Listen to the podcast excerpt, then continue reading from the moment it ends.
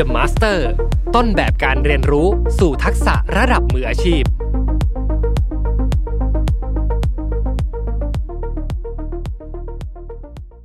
สวัสดีครับ พบกับรายการ Remaster วันนี้อยู่กับผมอ้ำสุภกรอีกเช่นเคยครับ วันนี้ในซีรีส์ The Master นะครับ มาเรียนรู้ทักษะมืออาชีพผ่านบุคคลต้นแบบผู้เป็นแรงบันดาลใจครับ จะมาพูดถึงเรื่องเกี่ยวกับเงินเงินทองทองครับ ซึ่ง The Master วันนี้นะครับ คุณโรเบิร์ตคิโยซากิหรือผู้เขียนหนังสือ พ่อรวยสอนลูกนะครับ หนังสือการเงินเล่มแรกของใครหลาย ๆ คนนี้ ซึ่งคนที่จะมาเล่าเรื่องของคุณโรเบิร์ตนะครับ ไม่ใช่ใครที่ไหนเลย โค้ชการเงินมืออาชีพ โค้ชหนุ่มจักรพงศ์เมธพันธ์ที่ใคร ๆ หลาย ๆ คนรอคอยนะครับ ยังไงไปพบกับโค้ชหนุ่มกันได้เลยครับ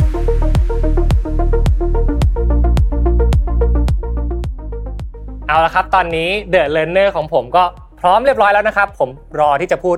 คำนี้มานานแล้วครับยินดีต้อนรับนะครับโค้ชหนุ่มจักรพงศ์เมธพันธ์ครับสวัสดีครับนี่เป็นไงผมต้องมีฮิ้วไหมเตรียาฮิ้วได้ไหมครับนะเออรอมานานครับผมรอมานานครับ รวมถึงแฟนคลับรายการ Remaster นะครับ อยากให้โค้ชหนุ่มมาออกรายการนี้มากครับๆอยากรู้ว่าใครเป็น The Master ของโค้ชหนุ่มโอ้ฮะเป็นแรงบันดาลใจในการเรียนรู้ในการเป็นโค้ชการเงินให้กับผู้ครับคนผมนะครับได้เลย เดี๋ยวให้โค้ชหนุ่มแนะนำตัวสั้นครับผมโค้ชหนุ่มนะครับจักรพงศ์เมธพันธ์นะครับก็เป็นโค้ชการเงินนะฮะแล้วก็เป็น เจ้าของเพจ The Money Coach นะครับ YouTube The Money Coach นะครับก็ชีวิตประจำวันก็ตอบคำถามเรื่องเงินเนี่ยแหละฮะนะครับไม่ว่าจะมีมากมีน้อยก็ตอบหมดทุกคำถามนะฮะๆนี่ครบถ้วนนะครับ พวกเรารู้จักโค้ชหนุ่มกันดีอยู่แล้วนะครับครับ ส่วนใหญ่เวลาไปสัมภาษณ์โค้ชหนุ่มตามบทสัมภาษณ์ต่างๆ ที่เราไปเห็นกันมาเนี่ยก็จะเห็นโค้ชหนุ่มพูดเรื่องของทักษะการเงินอืมความรู้อืมทางด้านการเงินครับ แต่วันนี้ครับวันนี้อยากจะเปลี่ยนมุมมองสักหน่อยหนึ่งเออไม่อยากให้โค้ชหนุ่มเล่าเรื่องตัวเองมากเออแต่อยากจะให้โค้ชหนุ่มเล่าเรื่องคนอื่นอ๋อได้ครับได้ได้ซึ่งได้เป็นคนที่โค้ชหนุ่มได้ไปเรียนรู้ทักษะจากเขาอีกครั้งหครับนึ่งนะครับวันนี้ที่เราเลือกกันมาก็คือคุณโรเบิร์ตคิโยซากิอืมผมขออนุญาตเรียกว่าโรเบิร์ตละกันอ่าได้ครับนะครับ ซึ่งเป็นคนที่โค้ชหนุ่มเนี่ยได้แปลหนังสือไว้เมื่อใช่ครับหลายปีที่แล้วกี่ปีนะครับ 20ฮะโอ้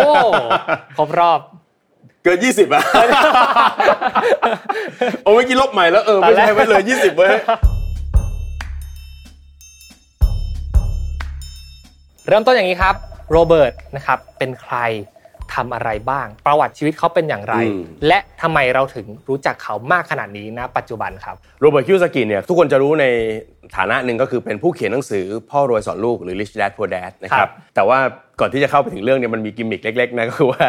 โรเบิร์ตไม่ได้ตั้งใจจะเขียนหนังสือพ่อรวยสอนลูกนะครับ โจทย์แรกของเขาเนี่ยเขาอยากจะทำเกมกล่องอ้าวเกม Cash Flow เพราะว่าตัวเขาเนี่ยนะครับมีชีวิตขึ้นมาเนี่ยจากครอบครัวของคนทำงานประจำนะครับ แล้วก็อ่าเรียกว่าก็เป็นวงจรเลยนะครับทำงานนะครับมีภาระทางการเงินนะครับ เก็บหอมรอมริบแล้วก็ตอนเกษียณคุณพ่อของเขาก็มาเจอโชคร้ายนะครับ เรียกว่า เศรษฐกิจไม่ดีตัวเงินเก็บก็สูญหายเสียหาย แล้วพอเกษียณปุ๊บเอาเงินเก็บนั้นเนี่ยมาทำกิจการในช่วงบั้นปลาย คนที่ทำงานประจำมาตลอดชีวิตแล้วอยู่ดีกระโดดมาทำธุรกิจเนี่ยแน่นอนก็ก็พลาดแล้วก็หมดเนื้อหมดตัวนะฮะเพราะฉะนั้นโรเบิร์ตก็เลยมีแรงบันดาลใจนะอยากจะเป็นคนรวยตั้งแต่ตอนเด็ก ๆ เลย แล้วเขาก็มีเหมือนกับเป็นโลกคู่ขนานของเขาก็คือมีคุณครับพ่อของเพื่อน อุ๊บอิบตรงนี้ไว้นิดนึงก็คือว่าเรื่องราวทั้งหมดที่อยู่ในหนังสือพ่อรวยสอนลูกเนี่ยอ่า มีตัวตนของคนจริง ๆ แต่ว่าแน่นอนว่าเขาบิดเรื่องนะฮะบิดเรื่องเพื่อให้มีความน่าสนใจมากขึ้นครับนะฮะเขาก็เลยเรียนรู้จากพ่อรวยของเขานะครับแล้วก็พยายามที่จะกระโดดจากการเป็นคนทำงานประจำออกไปทำธุรกิจส่วนตัวหรืออะไรของเขาเนี่ยตลอดเวลาตั้งแต่อายุ 25นะครับแล้วก็มาประสบความสำเร็จตอนอายุ 37 มีอิสรภาพทางด้านการเงิน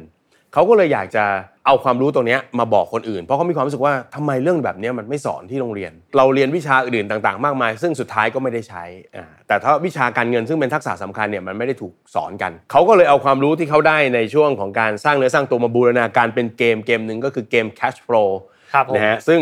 อ่าพวกเราอาจจะเคยเห็นเกมเกมนี้กันเป็นเกมกระดานที่นะสอนเรื่อง passive income เนี่ยแหละนะครับเกมนั้นอ่าพี่ก็เป็นคนแปลเกมเนี้ยมันออกมาแล้วมันขายไม่ได้ ขายไม่ได้เลยลองนึกภาพว่าเกมบ้าอะไรกล่องละ199 เหรียญนะฮะแพงนะมันใครจะไปซื้อเนาะถูกไหมฮะโรเบิร์ตก็เลยต้องเขียนโบรชัวร์ออกมาอธิบายว่าทำไมมันถึงต้องมีไอ้เกมเกมนี้ไอ้โบรชัวร์อันนั้นน่ะก็คือหนังสือ Rich Dad Poor Dad หรือพ่อรวยสอนลูก คือเขียนโบรชัวร์ไปแล้วมันเพลินมั้งครับโบรชัวร์มันก็เลยหนาหน่อย ประมาณ 200 หน้า แล้วกลายเป็นว่าคนซื้อโบรชัวร์อืมคนอยากคนซื้อโบรชัวร์เยอะกว่าซื้อเกม ครับเออมันก็เลยเป็นที่มาว่าไอ้หนังสือเล่มนี้มันก็ดังขึ้นมาในในภายหลังอ่าคนก็ติดตามกันเยอะเยอะแยะเต็มไปหมดเลย มีจังหวะที่โค้ชหนุ่มพูดถึงธุรกิจที่เขาทำเนอะอืมผมอยากรู้ว่าเขาทำอะไรบ้างก่อนเอ่อนะทำให้เขามี awareness เรื่องการครับเงินมากขนาดนี้ ถ้าเอาหลักจริง ๆ ของเขาเนี่ยเขาจะเป็นธุรกิจการลงทุนในพวกอสังหาริมทรัพย์แบบให้เช่า เขาก็จะเริ่มจากอ่าบ้านเช่าเล็ก ๆ ของเขาเนี่ยแหละนะครับ บ้านเช่าแล้วก็เก็บเงินค่าเช่าส่วนต่างได้มากกว่าตัวเงินผ่อน จากนั้นเขาก็ใช้เทคนิค ของการพีระมิดดิ้งหมายความว่าจากอสังหาริมทรัพย์เล็กๆนะซื้อลงทุนได้กระแสเงินสดเป็นประจำทุกเดือน ด้วยเวลาที่ผ่านไปมูลค่าของทรัพย์มันเพิ่มขึ้น จากเงินเฟ้อหรืออาจจะเพิ่มขึ้นจากเรียกว่าความเติบโตของพื้นที่ตรงนั้นราคาก็พรวดพอพรวดปุ๊บก็ขายขายปุ๊บก็เอาเงินตรงนั้นไปลงทุนอันที่ใหญ่ขึ้นครับอ่าโดยการเรียกว่าเลทสิบเท่าอะนั่นคือใช้เงินกู้มาตลอดอ่าจากนั้นก็เปลี่ยนจากการนักลงทุนส่วนบุคคลกลายเป็นนักลงทุนแบบเชิงสถาบันก็คือว่าเขาเปิดเป็นบริษัทลงทุนโอ นะเคครับแล้วก็อีกส่วนหนึ่งที่เขามีอยู่ก็คือจะเป็นนักลงทุนในลักษณะที่เอาเงินไปลงทุนกับบริษัทที่อยู่นอกตลาดครับอ่าเขาจะลงทุนในแบบนั้นมากกว่า เพราะว่าเอ่อส่วนแบ่งอะไรต่างก็เยอะกว่านะเพราะว่าจำนวนหุ้นไม่ได้เยอะอะไรเงี้ยเขาก็จะร่วมมือจริงๆก็เหมือนกับ Venture Capital เล็กๆ ตั้งแต่เข้าใจยุคเก่าๆแล้วนะครับเพราะฉะนั้นเขาก็จะลงทุนเก็บสะสมของเขาไปเรื่อยๆ แล้วก็ในช่วงท้ายๆเนี่ยเขาต้องใช้คำนี้เขาอิน ถึงขั้นบ้าเลยกับพวกสินทรัพย์กลุ่มที่เป็นคอมม o ดิตี้เพราะฉะนั้นเขาก็เขาไม่ได้ลงทุนโดยซื้อทองนะเขาไปซื้อหุ้นแบบเหมืองทอง เหมืองเหมืองแร่เงินแร่เงินอะไรครัต่างบๆพวกเนี้ยเพราะฉะนั้นเขาก็จะไปที่ทางโซนนั้นแล้วก็เอ่อมีบริษัทบริษัทหนึ่งที่เขามาทำในภายหลังก็คือบริษัท Catflow Technology นะฮะก็จะทำในลักษณะของการที่อบรมสัมมนา แล้วก็อันแน่นอนมีขายหนังสือขายเกมอะไรของเขาเนี่ยนะครับอันนี้เป็นบริษัทส่วนหนึ่งแต่ไม่ได้ใหญ่มาก เมื่อเทียบกับอสังหาริมทรัพย์ของพอร์ตของเขากับภรรยาเขาครับ อืมโอเค ซึ่งดูจากชีวิตของเขาชีวิตการทำงานของเขาเนี่ยวนเวียนอยู่กับเรื่องการเงิน เหมือนครับจะเป็นคนที่เรียนรู้อยู่ตลอดเวลาอืมเกี่ยวกับเรื่องการเงินครับและมีความเชื่ออย่างยิ่งในเรื่องของการลงทุนในอสังหาริครัมบทรัพย์ใช่ไหมครับใช่ครับ และมีแนวคิดหลาย ๆ ข้อนะที่ผมไปอ่านเจอในหนังสือออืมเป็นแนวคิดที่สวนทางกับ traditional ใช่ใช่ใช่ไหมใช่โค้ชหนุ่มแชร์ให้ฟังหน่อยได้ไหมครับว่า ตอนที่รู้จักกับแนวคิดของโรเบิร์ต ครั้งแรกโค้ชหนุ่มคิดอย่างไร คือได้อ่านหนังสือโรเบิร์ตในประมาณปี 97-98 นะครับที่เป็นต้นฉบับภาษาอังกฤษ ตอนนั้นเนี่ยพยายามจะหาหนังสือไทย แล้วมันมันไม่มีนะที่พูดถึงการเงินส่วนบุคคลนะครับแล้วกดว่าเราก็สั่งซื้อจากจำได้ว่าสั่งซื้อจาก Amazon มาจำได้ว่าค่าส่งเนี่ยโอ้โหแทบจะซื้อได้อีกเล่มหนึ่งอะไรเงี้ยนะแล้วแล้วมันกระแทกเราตั้งแต่คำแรกเลยคือบ้านเป็นหนี้สินคือโรเบิร์ตเนี่ยเป็นคนที่เก่งในเรื่องของการเงินเนี่ยเนี่ยคือทุกคนยอมรับอยู่แล้ว แต่ว่าเรื่องหนึ่งที่เขาเก่งมากคือการตลาด เขาใช้คำว่าบ้านเป็นหนี้สินมันคือมันเป็นการขัดแย้งกับความรู้สึกคนส่วนใหญ่ยิ่งใช่คนไทยเนี่ยพ่อแม่ปลูกฝังเลยนะเออทำงานเนี่ยก็ต้องเก็บเงินสะสมซื้อทรัพย์สินไว้บ้างก็กู้ซื้อบ้านกู้ซื้อรถอะไรเงี้ยครับเราก็บอกว่าพวกนี้มันคือทรัพย์สินทั้งหมดอะไรเงี้ยแต่ว่าเขาเขาสะท้อนออกมาว่ามันเป็นหนี้สินถูกไหมฮะวิธีดูว่าเป็นทรัพย์สินหรือหนี้สินดูง่ายๆคุณลองดูฝั่งธนาคารก็ได้อืมเวลาคุณไปยืมเงินกู้ซื้อบ้าน 3 ล้านบาทอะสินเชื่อ 3 ล้านของคุณอะอยู่ในช่องทรัพย์สินหรือหนี้สินของธนาคารอ๋อ ปรากฏว่าไอ้เงินกู้ 3 ล้านของเราเนี่ยมันไปอยู่ในช่องทรัพย์สินธนาคาร แล้วหลักทางการเงินคือไม่มีของอย่างใดอย่างหนึ่ง อย่างเดียวกันที่มันอยู่ในช่องทรัพย์สินสองช่องได้อะอยู่ในทรัพย์สินเขาแล้วทรัพย์สินเราไม่ได้ มันต้องอยู่ทรัพย์สินเขาแล้วต้องเป็นหนี้สินของเราโอเคอ่ามันก็เลยกระแทกขึ้นมาพวกคนก็แบบเกิดความว่าเอ้ยมันไม่จริงสิคือในความเป็นจริงคืออย่างนี้ ถ้าบ้านของคุณปลอดภาระแล้วอะบ้านของคุณเป็นทรัพย์สินครับใช่ไหมครับ แต่ถ้าคุณกู้เงินธนาคารอยู่อะมันยังมีส่วนที่เป็นหนี้สินอยู่ หรืออีกการหนึ่งที่เขาพูดแล้วแรงเหมือนกันคือ เรามาสู่ยุคที่ผู้ออมกลายเป็นผู้แพ้ คือมันก็สวนทางอีกคนนุกบอกว่าเอ้าทำมาหากินเราต้องเก็บออมใช่ไหมครับ เออ อย่าออมคนออมเป็นผู้แพ้ ซึ่งตรงเนี้ยมันมีความเสี่ยงเหมือนกันบางคนอ่านฟังบริบทแค่นี้อ๋อแสดงว่าเราอย่าออมไม่ใช่ คือหมายความว่าถ้าคุณมีเงินเก็บสะสมมาทุกบาททุกสตางค์คุณอย่าเอาไปออม ถูกไหมอะคุณต้องอะอาจจะมีการกินใช้ส่วนหนึ่งแล้วที่เหลือคุณต้องเอาไปลงทุน เพราะว่าคุณกำลังอยู่ในยุคที่เงินผันผวนเร็วมาก เงินเฟ้อแรงมาก เพราะฉะนั้นคุณควรจะเรียนรู้เรื่องทรัพย์สิน แล้วก็เอาเงินไปต่อยอดในทรัพย์สินเหล่านั้นโอ้แต่คนที่เขาออมเขาไม่ได้ผิดอะไร เพียงแต่ครับว่าถ้าคุณมีสินทรัพย์ร้อยเปอร์เซ็นต์แล้วร้อยเปอร์เซ็นต์อยู่ในเงินออมนี่อันนี้บ้าอ่าแล้วก็เขาก็จะพูดในมุมของการที่การออมเนี่ยคุณกำลังทำงานอยู่อย่างหนึ่งก็คือ คุณเอาเงินของคุณที่หามาได้ ส่งเข้าไปให้กับคนที่เขาฉลาดเรื่องเงินใช้ประโยชน์ เพราะว่าถ้าคุณเอาเงินไปฝากปุ๊บคนฝากก็จะได้รับดอกเบี้ยนิดนึงนะฮะซึ่งเขาเรียกว่าดอกเบี้ยขยี้ตาสมัยนั้นนะครับเออมองไม่แทบไม่เห็นเลย แต่พอคุณเอาเงินเข้าไปฝากปุ๊บเงินก้อนนี้จะกลายไปเป็นประโยชน์ของคนที่สามารถใช้สินเชื่อตัวเนี้ยกู้เงินตรงเนี้ยไปเลเวลเลจอย่างเช่นเอาไปลงทุนในอสังหาถ้าเขาลงทุนเป็นนะครับเออเพราะฉะนั้นไปทำประโยชน์ได้อืมแล้วเงินตรงเนี้ยในฐานะที่ค่าถ้าเขาสร้างรายได้แล้วเอาชนะค่าใช้จ่ายตรงนี้ได้ มันเหมือนเงินฟรีอ่าในมุมนั้นนะครับเพราะฉะนั้นบางคนอ่านก็รีบแหม เหมือนกับรีบเอาปากกาไฮไลท์เลย ผู้ออมคือผู้แพ้ อย่างนั้นเราไม่ควรออม ไม่ใช่ฮะยังไงการพักเงินก็ยังต้องใช้การออมอยู่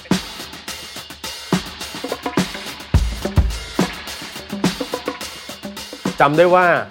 หลังจากหนังสือออกมาสัก 3-4 ปีนี่เออธุรกิจที่มาชวนกันให้มี passive income นี่กระหึ่มเลยกระหึ่มเลย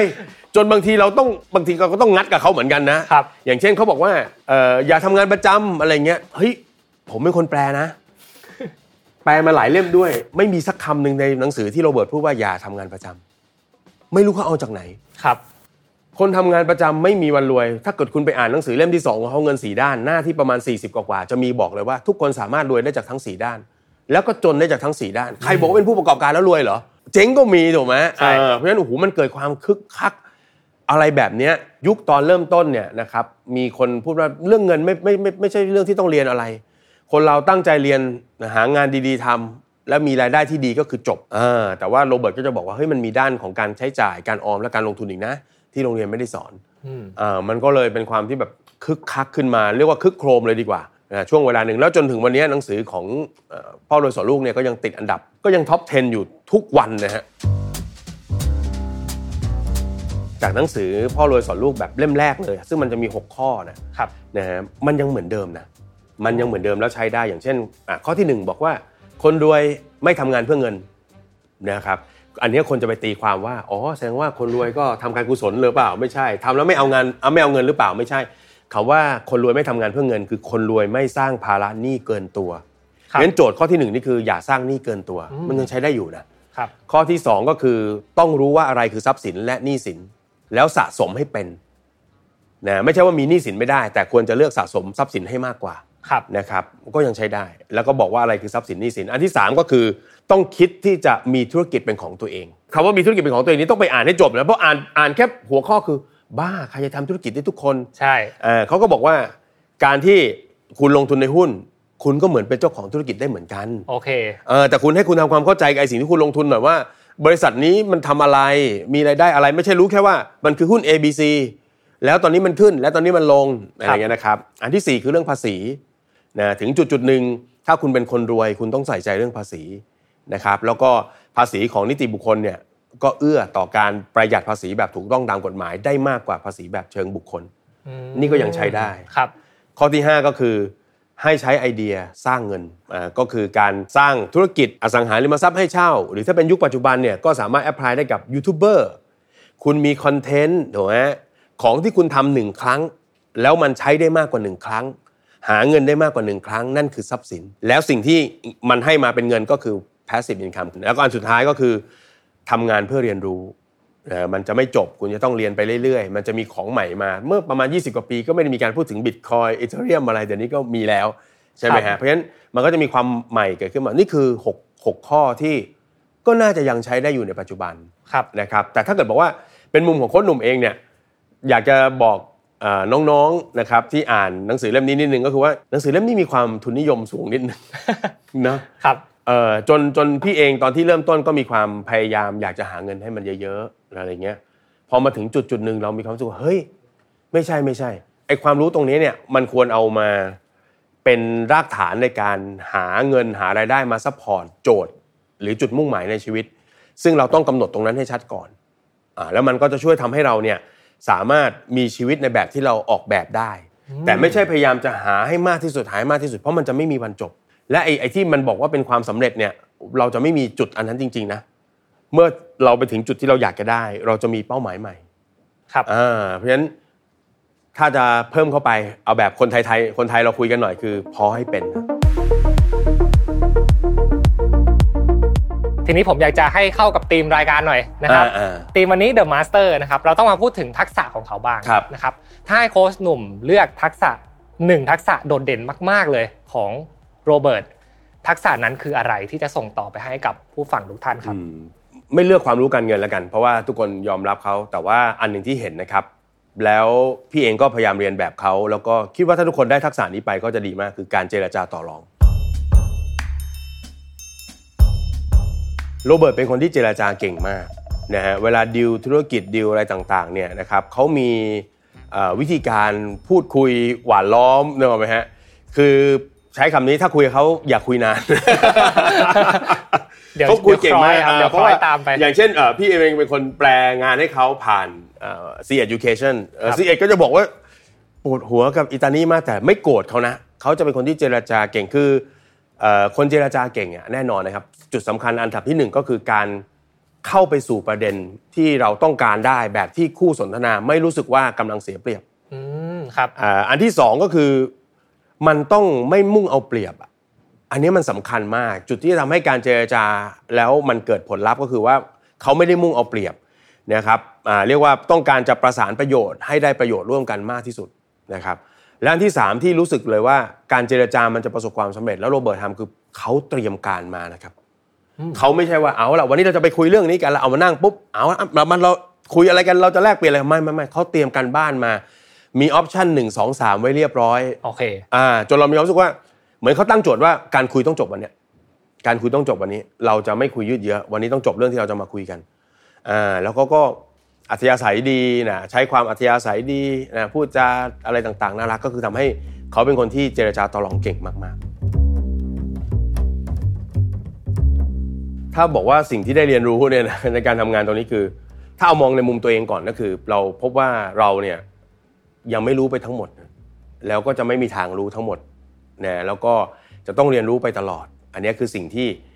เราได้ชัดเจนเลย อย่างเช่น ทุกวันนี้ก็นั่งตอบคาถามการเงินกับ คนเยอะแยะมากมายนะครับ เราพบเคสใหม่ ๆ เรื่องใหม่ ๆ มิติใหม่ ๆ มุมมองใหม่ ๆ นะครับ แต่เนื้อสิ่งอื่นใดที่ได้ไปนอกเหนือจากการเรียนรู้ที่ไม่จบแล้วคือ เราเข้าใจมนุษย์มากขึ้นอ่า เพราะว่าอะถ้าพูดเรื่องเงินทองนะครับ คนเราตั้งใจทำมาหากิน เก็บออมเป็น แม้จะลงทุนไม่เก่ง อย่างน้อยที่สุดเขาก็ไม่เดือดร้อนใช่ไหมคนคนนี้อ่า แต่ว่าด้วยโจทย์เดียวกันเนี่ย คนเราจะมีเหตุ มีปัจจัย มีเรื่องที่มัน อยู่เบื้องหลังเยอะแยะเต็มไปหมดยกตัวอย่างเช่น ถ้าพูดถึงคนเป็นหนี้ครับ คนเป็นหนี้คือเงินไม่พอ แต่เพจของเงินไม่พอเนี่ยมีตั้งแต่ทำตัวเองใช้จ่ายเละเทะถูกไหมครับ เยอะมากอะเลนส์มันกว้างมาก ไปจนถึงคนดีที่เก็บหอมรอมริบดี แต่ถูกสูบถูกดูดจากคนในบ้านตลอดเวลาครับ แล้วก็แบกหลังแอนเลยนะฮะถ้าเป็นภาษาฟุตบอลคือเป็นเดอะแบกของที่บ้านอะไรอย่างเงี้ยนะครับ คือเราเห็นเหตุเห็นปัจจัยว่าเอ้ยสุดท้ายแล้ว ความรู้ทางด้านการเงินเนี่ย ถ้าอยากจะบอกทุกคนคือเฮ้ยมันเป็นความรู้ที่คุ้มคุ้มก็คือเรียนครั้งเดียว แล้วใช้ไปได้ตลอดตลอดชีวิตเลยแก่นเหมือนกันหมด ไม่ว่าวันนี้จะมีสินทรัพย์ดิจิตอลขึ้นมาใหม่ก็หลักการเดียวกัน คุณจะลงทุนมันได้ คุณก็ต้องรู้ว่ามันเพิ่มมูลค่ายังไง ถ้ามันคุณยังไม่เข้าใจคุณก็ไม่ต้องไปลงมันอ่าการง่ายอย่างแต่ว่าสิ่งที่มันยากมากในเรื่องของเงินก็คือเฮ้ยมันมีเรื่องของอารมณ์ ความรู้สึก ความเป็นมนุษย์นะครับ ไม่มีหรอกครับที่คนเราจะคุมตัวเองได้ร้อยเปอร์เซ็นต์คนหนุ่มยังคุมตัวเองไม่ได้เลยใช่ไหมมันก็ต้องมีการต้องยังต้องกันเงินไปออมก่อนเลยเพราะรู้ตัวว่าถ้าปล่อยให้มันอยู่ในกระเป๋าเนี่ยถูกไหมเราไม่ต้องไปห้างกันด้วยเดี๋ยวนี้แอปอะไรก็ไม่รู้เต็มไปหมดเลยอะถูกไหมมีสิ่งเร้าเต็มตัวสิ่งเร้ามันเต็มไปหมดเลย เพราะฉะนั้นสุดท้ายแล้วเรื่องเงินเนี่ยหลักสูตรความรู้เราสามารถเรียนได้กันหมดเลยครับ แล้วก็หัวใจสุดท้ายที่มันจะเป็นตัววัดว่าเราจะมีชีวิตการเงินยังไงกลับกลายไปเป็นเรื่องของการควบคุมตัวเอง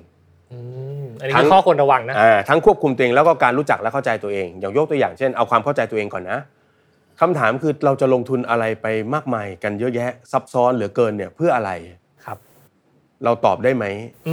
แล้วทำไมเราต้องมาเปรียบเทียบกันว่า ลงทุนอันนี้ได้แค่สามเปอร์เซ็นต์อันนี้ห้าเปอร์เซ็นต์ดูสิอันนู้นอะได้เป็นร้อยเลยอันนู้นร้อยดีกว่าครับถูกไหมฮะบางทีก็อยากจะแบบแซวเล่นๆเหมือนกันว่าเฮ้ยที่ลงทุนจะเอาร้อยเปอร์เซ็นต์อะพอร์ตเราเท่าไหร่ว่ากี่บาทวะ แต่คุยกันใหญ่โตใน Facebook มากเลย ไม่ได้ว่า แต่ความหมายคืออะไร คุณมีอยู่หมื่นเดียว ต่อให้คุณได้ร้อยหนึ่งคุณก็ได้อีกหมื่นหนึ่งคุณมีแสนเดียวอะคุณได้ร้อยเปอร์เซ็นต์เลยอะก็ได้อีกแสนเดียวใช่แล้วไอ้แสนเดียวมันตอบตอบโจทย์ชีวิตคุณไหมกับการที่จะมานั่งดูนั่งเปิดมาทุกวันเพื่อให้แสนให้แสนหนึ่งขึ้นไปเป็นแสนหนึ่งซึ่งมันอาจจะไม่ขึ้นด้วยก็ได้เฮ้ยเอาเวลาไปทำมาหากิน เอาเวลาไปเก็บเอาเวลาไปใช้ชีวิตอย่างอื่น แล้วก็ สะสมมันก็มีอีกเวอีกร้อยแปดนี่คือความเข้าใจตัวเองก่อนว่าเฮ้ยเราจะทำไปทำไมเรื่องพวกนี้โจทย์เราปลายทางอยู่ตรงไหนถ้าเราไม่รู้ปลายทางปุ๊บเรื่องเงินเราจะสเปซสปะ ยกตัวอย่างบางคนบอกว่าทำงานไปมีความสุขแต่แต่ละปีก็ได้ท่องเที่ยวบ้างมีลูกก็เลี้ยงลูก ส่งลูกเรียนดีที่สุดเท่าที่จะไหว แก่ตัวไม่มีหนี้มีบ้านมีรถแล้ว มีเงินเก็บอยู่สักสิบล้าน พอแล้ว อันนี้คือเขาโจทย์เขาชัดนะ ถ้าโจทย์เขาชัดเนี่ยตลอด 40 ปีของการทำงานเขามีโอกาสที่จะไปถึงมากกว่านะ อะไรแบบนี้เป็นต้น ในขณะที่อยากจะลงทุนหาที่ที่มันผลตอบแทนสูงสุดอยู่เรื่อยๆ เคยกลับมาเช็คไหมครับว่า ทุกๆ ปีเรารวยขึ้นไหมฮะหรือจนลง และที่รวยขึ้นหรือจนลงมันใกล้เป้าหมายหรือเปล่า หรือเรายังไม่มีเป้าหมายเลย อันนี้คือโจทย์ที่สำคัญที่สุดคำถามสุดท้ายครับโค้ชการมี The Master คนที่เป็นแรงบันดาลใจเป็นต้นแบบนะครับหรือว่าคนที่สามารถให้เราเรียนรู้ได้เนี่ยสำคัญต่อชีวิตเรามากน้อยแค่ไหน ของพี่เนี่ยการมี master เนี่ยมันคือการเรียนรู้จากเขานะคือหนึ่งแต่ว่าอีกอันหนึ่งที่พี่ว่ามันสำคัญกว่าในการที่เราจะไปสู่หรือไปใกล้กับคนที่เป็น master ของเราก็คือว่า คนที่เป็น master ของเราเนี่ยน่าจะเคยเจอปัญหาที่เรากำลังเจออยู่แล้วทุก ๆ ครั้งที่พี่มีปัญหาเนี่ยเออพี่จะคิดเสมอว่าถ้าพี่เป็น master เนี่ยพี่จะแก้ปัญหานี้ยังไง อ่าน่าสนใจครับเออเหมือนกับเอาองค์เข้ามาประทับอะนะเออเราคิดว่าเขาต้องผ่านอันนี้อยู่แล้วอะถูกไหมอะคนจะประสบความสำเร็จทางด้านการเงิน มันต้องมีแล้วเส้นทางเราเหมือนกันเลยเคยตกงานเคยหมดเนื้อหมดตัวเฮ้ยมันมันต้องมีเอ่อเรื่องแบบเนี้ยที่เราเจอเนี่ยเป็นถ้าเราไปถามเขาคงจะเป็นเรื่องขี้ผงอะเขาต้องผ่านมาเหมือนวันนี้ที่เรากำลังช่วยคนอื่นอะเออจนบางทีเราต้องแอบปรามตัวเองว่าเฮ้ยเราจะไปตอบเหมือนว่าเราผ่านมาแล้วไม่ได้ เราต้องมี empathy นะนึกว่า นึกว่าเราเป็นตัวเขาในวันนั้นแล้วเราตอบคำถามเขาใช่ไหมครับเอออันเนี้ยเราก็พูดว่าการมี master เนี่ยมันจะทำให้เราคิดว่าเฮ้ย master เราไม่คิดอย่างนี้แน่นอนmaster เราไม่น่าจะยอมแพ้ว่ะเออแล้วก็ถ้าดูจากสไตล์เขาเขาไม่น่าจะเลือกที่จะยอมตรงนี้ แต่เขาน่าจะเลือกที่จะไปเจรจาตรงนี้หรือเปล่า หรือพูดคุยตรงนี้แทนหรือเปล่าอ่ามันก็เป็นที่มาที่เราเราได้พูดคุยแล้วด้วยความที่พี่อาจจะโชคดีเป็นพิเศษ ก็คือตอนที่แปลหนังสือเนี่ยพี่ แปลหนังสือพ่อรวยสอนลูกโดยการถามคำถามกับโรเบิร์ตครับก็อีเมลถามเขา เขาก็เป็นคนที่ไม่ตอบ เขาก็จะถามกลับมาแบบกวนๆเออเหมือนกับว่า เขาเป็นคนที่ถามอะไรไปแล้วชอบถามกลับอ่าแต่ถ้าเราตอบคำถามนั้นได้อะ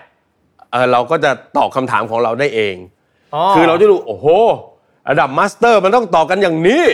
ใช่ไหมเออมันไม่ได้ตอบแบบเพราะว่าเราเราก็เลยเป็นที่มาของการเป็นโค้ชของโค้ชหนุ่มเหมือนพวกนี้เหมือนกันเพราะว่า ถ้าถามแล้วพี่ตอบ เราก็จะไม่เก่งเรื่องเงินมากขึ้นใช่ไหมเออถ้าเราถามถามกลับให้คิดได้พอคิดได้บางคนอ๋อเขาคิดออกเองแล้วเขาเก่งเรื่องเงินมากขึ้น เขาจะไม่ต้องกลับมาถามเรา แล้วเขาอาจจะเป็น master คนต่อไปที่ช่วยคนอื่นได้ก็ได้เพราะฉะนั้นการมี master เนี่ยมันเป็นมันเป็นแรงบันดาลใจ เป็นหลักคิดนะรวมไปถึงเป็นเป็นเหมือนกับว่า เป็นโจทย์ให้เราตั้งคำถามด้วยว่า เออ ถ้าคำถามนี้ถูกถามที่เขาอะหรือถ้าเขาเจอเขาแก้ยังไง แล้วเราก็เหมือนกับ เป็นการกระโดดนะดึงศักยภาพของเราขึ้นมา เพื่อที่จะตัวตนเราอยู่ตรงนี้แหละ แต่พยายามนะเอา mindset ไปอยู่ตรงนั้นเพื่อถอยกลับมาแก้ปัญหาตรงนี้พี่ว่ามันช่วยทำให้เรา เราเป็นคนที่คิดที่มันมันมันมันสูงขึ้น ดึงศักยภาพตัวเองได้มากขึ้น การมี master ดีตรงนี้อ๋อดีมากครับ วันนี้ในมุมมองของโค้ชหนุ่มนะครับก่อนที่เราจะเริ่มรายการครับมีแอบคุยกับโค้ชไปบ้างนะครับ ถามว่าเคยคุยกับคุณโรเบิร์ตไหมนะครับ และมีทำไมถึง ตั้งชื่อว่าเป็นโค้ชซึ่งวันนี้พอได้รับฟังเรื่องราวของคุณโรเบิร์ตผมคิดว่าคุณโรเบิร์ตอาจจะไม่ใช่ master แต่อาจจะเป็นโค้ชอีกทีหนึ่งก็ได้นะจากการตั้งคำถาม และทุกทุกท่านคงเคยเห็นเวลาเราเล่นฟุตบอลกันโค้ชฟุตบอลเนี่ยมักจะทำให้คนที่อยู่รอบๆตัวเก่งขึ้นใช่ไหมด้วยการที่จะไปจี้จุดจี้ประเด็นต่างๆทำให้เขาซ้อมได้ดีขึ้นทำให้เขามี mindset ที่ดีขึ้นเหมือนสิ่งที่โค้ช ทำอยู่ทุกวันนี้มากกว่าแค่การไปบอกว่าต้องทำอะไรหนึ่งสองสามสี่ซึ่งเป็นสิ่งที่ต้องบอกตามตรงว่าทุกวันนี้นะครับที่พวกเราได้รู้จักกับโค้ชหนุ่มมา ถึงวันนี้โค้ชหนุ่มก็เป็น The Master ของผมโอ้ครับคุณในมุมนึงเหมือนกันในเรื่องของการเงิน และจะพยายามทำให้การเงินดีขึ้นไปเรื่อยๆนะครับ อีกเรื่องนึงอยากจะถามมากเลยครับ หมวกสวยมากตลอดการสัมภาษณ์นี่ชอบหมวกมากเลย ซื้อได้ที่ไหนหรือว่าจะมีการมอบหมวกให้ผมไหมครับจบเกมนี้ว่าเกิดจากการที่ซนฮะหัวเป็นแผลแล้วก็เลยให้น้องทำขึ้นมาเพราะว่าพอเราไปถ่ายรายการเยอะไงที่ถ่ายรายการแบบมันก็ใส่หมวกที่มีโลโก้อะไรไม่ได้ไงก็เลยบอกว่าเอ้ยน้องไปทำนั่นได้นะแต่เดี๋ยวถ้าทีมงานอยากได้บอกมาได้ครับเดี๋ยวให้ส่งมาให้ได้สุดยอด